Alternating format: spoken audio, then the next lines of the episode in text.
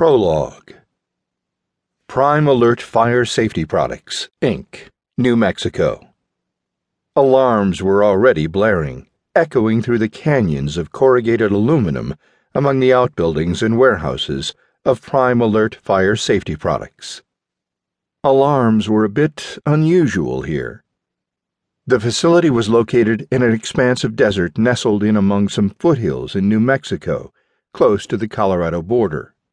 The closest town only had a few hundred people officially. Unofficially, maybe a few hundred and fifty. And none of them had any interest in breaking into a bunch of warehouses where smoke detectors were manufactured and stored. Except for tonight. Henry Hank Lott was pretty sure this would turn out to be a case of some bored teenagers getting a little too drunk and a little too rowdy. Guys and girls, Hank figured. Kids. Hank was the night shift here, and he had no issues with that.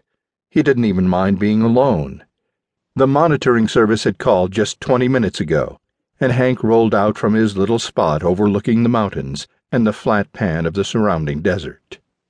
He pulled up to Building 3, one of the storage and staging warehouses where boxes of smoke detectors were stored before shipping.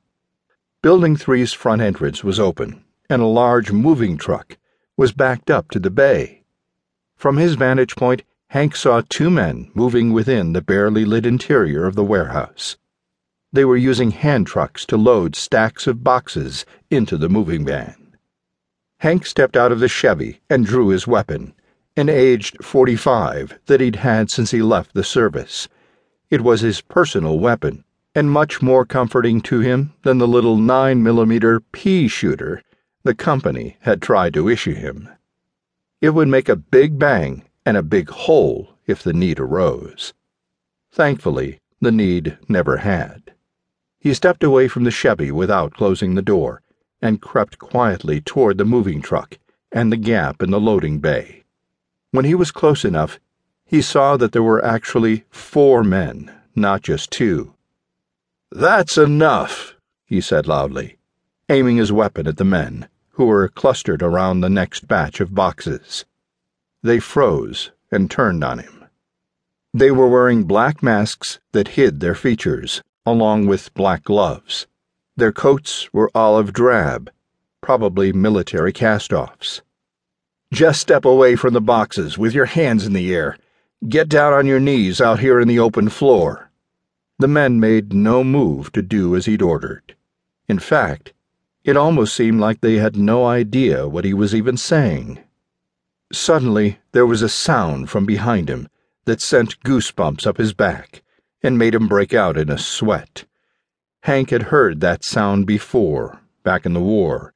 He knew what it meant. It meant he was a damn fool for not looking back. Lower your weapon a voice said from behind him. It was strongly British and sounded a bit young, but it was firm and left no room for doubt as to what the owner of the voice would do if Hank didn't do as he was told. Hank raised his left hand even as he knelt down and placed his weapon on the ground. You called the authorities, I assume? the man asked. He, too, was wearing a mask and gloves and the olive drabs and he had a semi automatic rifle aimed directly at Hank's head. Yeah, Hank said. They'll be here any. Before Hank could finish, the man raised his rifle and fired a single burst, striking Hank right in the chest. He fell forward, slamming to the ground, and coughed and sputtered from the pain. He tried to crawl away, but the man had dropped down from the van and stepped up to him. Hank looked up at him rolling onto his back. The man stood over him, held the rifle in one hand like a pistol, and put a bullet in Hank's head. With the deed done, the man said something in Arabic to two of his men, and they rushed to move Hank's body out of the way, then scrambled back to the boxes.